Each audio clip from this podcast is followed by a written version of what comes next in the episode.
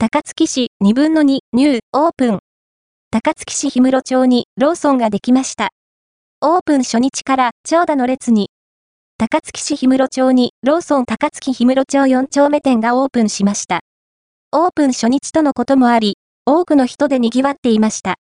なんと、お会計の列は入り口付近まで。オープンを記念して、福袋や割引アイテムが多数ありました。